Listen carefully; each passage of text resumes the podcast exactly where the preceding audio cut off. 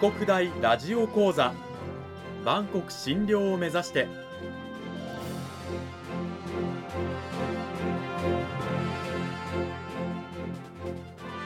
番組タイトルにある万国診療とは世界の架け橋を意味する言葉です。この番組はアジアの十字路に位置するここ沖縄にある沖縄国際大学で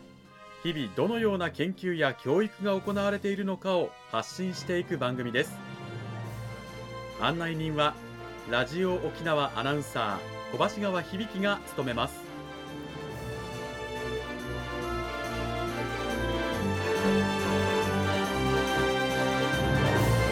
この番組は沖縄国際大学の提供でお送りします。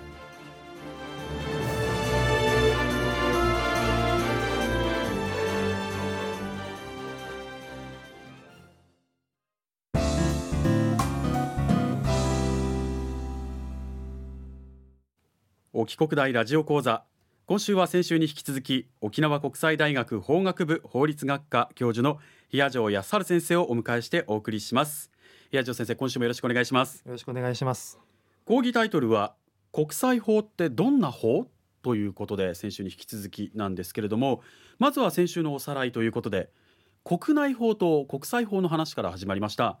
国内法というのはあの国家権力が中央集権的な権力構造を持っていて、まあ、法律がありそれを守らせる、まあ、警察などがあったり、えー、法を犯した場合に裁く裁判所などがあると。これを、まあ、国家が全てきちんとこう運営しているということなんですけれども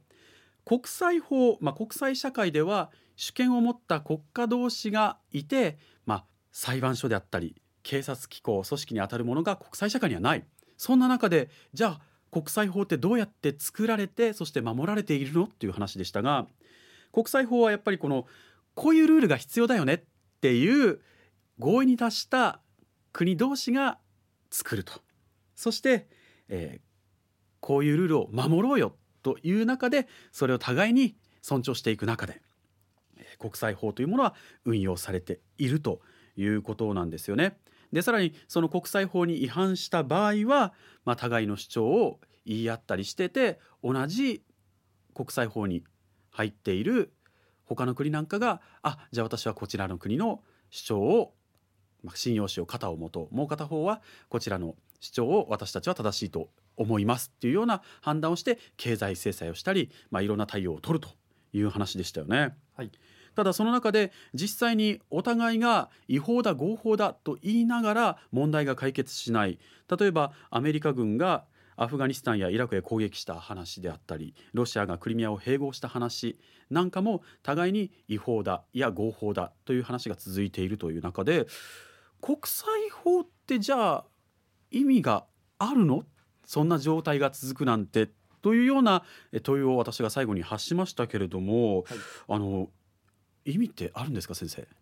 おっしゃる通りの印象を持たれる方多いと思うんですが意義があるんですね。存在価値があるというふうに私は考えています。はい、あの国際法で我々がまあ一番沖縄に住んでいるものとして親しいのは日米地位協定、まあ、この地に住んでると聞かないことはないという、ね、名前だと思うんですけど、うん、これについてはいかがなんでしょうか？地位協定に関しては米軍人などによる事件や事故あるいは航空機の騒音汚染悪臭といったような環境被害などいろいろな問題が指摘されていますので皆さんにとっても非常に馴染み深い問題だと思います。でこの地位協定の内容の不備があるからこういう事件や事故が起こるんだといったような指摘があって地位協定の改定が求められているというようなこともあります。またそもそも地位協定の内容の不備というよりは地位協定に書かれていることすら守られていないではないかといったような事例もあるということなんですね。うん、あの具体的な事例としてどういったものがあるんでしょうか？はい。やはりこの沖国大ということであれば2004年に大学に米軍のヘリが墜落したという事件がありました。はい。確かあの時というのはあの大学の構内にアメリカ軍人の方たちがもう許可を得ずにダーッと入ってきてそのまま封鎖しちゃいましたよね、はい。えー、当時聞いた話ではフェンスを乗り越えて基地のフェンスを乗り越えてあっという間に大学構内に入ってきたということで、えー、止める余裕もなかったということでしたがあの事例に関しても墜落したヘリの機体それからその周囲の校舎を含めた大学の敷地内全て米軍関係者が占拠してしまって先ほどおっしゃったように日本側の警察はその外で警備を担当させられるといったような状況だったわけですね。うんこれは地位協定とか、まあ、関連法令に根拠のない行為であったということですよね。その通りなんですね。え地位協定それから地位協定を補足するための日米間の合意それからそれを実施するための日本側の国内法といったようないろいろなルールの体系がありますがそのどれを見てもあの当時米軍側がやった行動というのは、まあ、一部正当化されるところがあるにせよ基本的には根拠のない違法な行為だったというふうに結論付けることができるんですね。となるとやはりこうこれはアメリカ側への抗議とか責任追及というのは日本側が行う必要があるわけですよね。国際法のルールにのっとれば。その通りです、うん、先ほど、えー、あったように国際法には警察のようなものありませんから被害者が自ら声を上げてこういう違反があったこれを是正してほしいといったようなことを自ら主張していって相手に直してもらわないといけない違反があった場合にはそれに対して責任を追及するということが必要になってくるわけなんですがこの地位協定の問題に関しては日本側はそのアメリカに対して責任を追及しようといったような態度は示されていないということなんですね。こういった事件に際して当時あの沖縄県民は非常に、まあ、怒って地位協定の改定、まあ、改善、というようなことをですねあの改正なんかを訴えたわけなんですが、はい、結局今に至るまで改定改正はされずに運用改善という形になってますよね。はい日本側はこの改正要求沖縄県などからの改正要求に関しては一貫して、えー、消極的な対応しか取っていないということなんですね。これ一方ではやっぱりアメリカ側の強い反対があるということがまあ理由になっているわけですね。アメリカは現状の使い勝手の良いいわば使い勝手の良い地位協定の改正には断固反対していますしさらに日米地位協定を改正してしまうとそれが他国と結んでいる協定にも影響が波及してしまうのではないかということを恐れているわけですね。本来であれば、まあ、日本側が声を上げれば、まあ、改正や改定に向けた動きはできるはずだということなんですね。そうなんです。日本側はそのやる気さえ見せればできるはずなのではあるんですが、アメリカ側の強い反対が抵抗が予測されるので、それに対してあえて改正交渉を提起しようという意図を示していない。それをやると非常に厄介なことになると。いうのが日本の政府の判断だということなんですね。今の日米地位協定のまあ話であったりとか、はい、最初に話したまあ国同士の武力攻撃それに対してまあ違法だ合法だというやり取りが平行線をたどるような場面をよく見るんですが、はい、それを見てるとあの国際法って本当に価値があるのか法秩序と言えるのか疑問があるんですけどどうなんでしょうか？はい率直に国際法を守られてないんじゃないかといったような印象を持たれるかもしれませんがそんなことないんですね。国際法は各国によって法としての価値を認められていて各国は警察や裁判所がたとえ国際社会に存在しないとしても自分たちで作った国際法ですからそのルールの法としての価値を基本的には尊重しているんですね。うん、例えば先ほど紹介した事例ではその国際法違反を問われた国は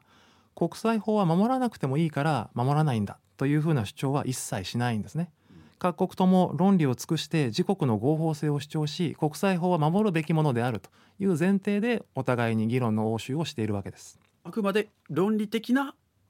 応酬なんだとそうなんです。ね、はい、そうです。でまた紹介事例に関して言うと戦争や武力紛争の分野のものばかり紹介しましたが国際法にはそれ以外にも外交関係の維持であるとか経済貿易人権保障環境保護や交通そういったさまざまな分野がありそれらのルールは比較的しっかり守られているというふうに言えると思います。うん、戦争や武力紛争での国際法違反というのはその残虐性のイメージであるとかその規模の大きさから深く印象に刻みつけられてそういうニュースばかり聞いているとやはり国際法は守られていないといったような印象を持たれるかもしれませんがいろんな分野を包括してみれば国際法はよく守られているというふうに言えるのではないかと思います。例えばよく言われているのがパリ協定からの離脱あるいは TPP からの撤退にしてもあれはトランプ政権の独断で勝手な行動だと国際法軽視だと言われるようなことありますがあれも国際法の制度の枠内で合法的な離脱あるいは撤退をしているわけですね。うんえー前回も述べたように国際法は合意しなければ守らなくても良いという大原則がありますので合意するのをちょっと途中で気が変わったので撤退しますということはこれは何ら国際法に違反するわけではないということなんですね。うんアメリカが、まあ、地位協定の改正を先ほどはもうあまり応じようとしないというのはあるんですがそれはやっぱり改正しちゃうとそれが自分たちにとって、まあ、義務になるからというわけなんですね。そうですその地位協定の改正が法的な義務となってしまうことを恐れているからこそ抵抗するということなんですね。それは裏を返せばやはり国際法は守らなければならないというふうに大国アメリカでも思っていると。そういう意識があると。はいまあ国際的な、まあ、国家間だけじゃなくて国際的なまあ団体 NGO のような、そういった団体が中心となって、まあ、いろんな、えー国際的な条約とかも成立させたりしてますよね。はいまだまださまざまな問題点などをはらみつつも、まあ、国際条約国際法、まあ、協定とか条約といったものはいまだにこう進化しているという言い方が正しいのでしょうかね前に進んでいるという形なんでしょうか。おっしゃる通りだと思いますね。徐々にではありますがルールがあーその世の中をお守っていくといったような形で我々の生活が向上していくそのためのお道具として国際法はこれからも価値を持っていくのではないかというふうに思っています。この時間は沖縄国際大学法学部法律学科の比谷城康春先生を迎えてお送りしました比谷城先生2週間どうもありがとうございましたありがとうございました。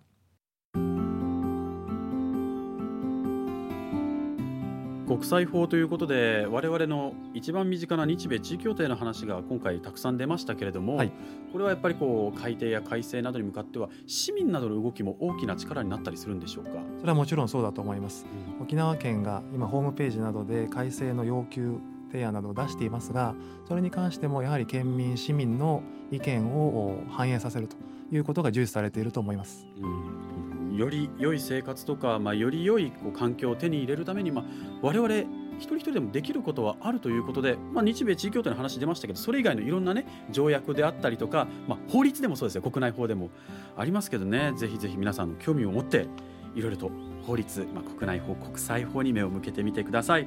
そしてまた詳しいお話が聞きたい興味があるという方はですねぜひ沖国大の比谷城先生の研究室のドアを叩いてみてください。2週にわたって比谷城先生どうもありがとうございました。ありがとうございました。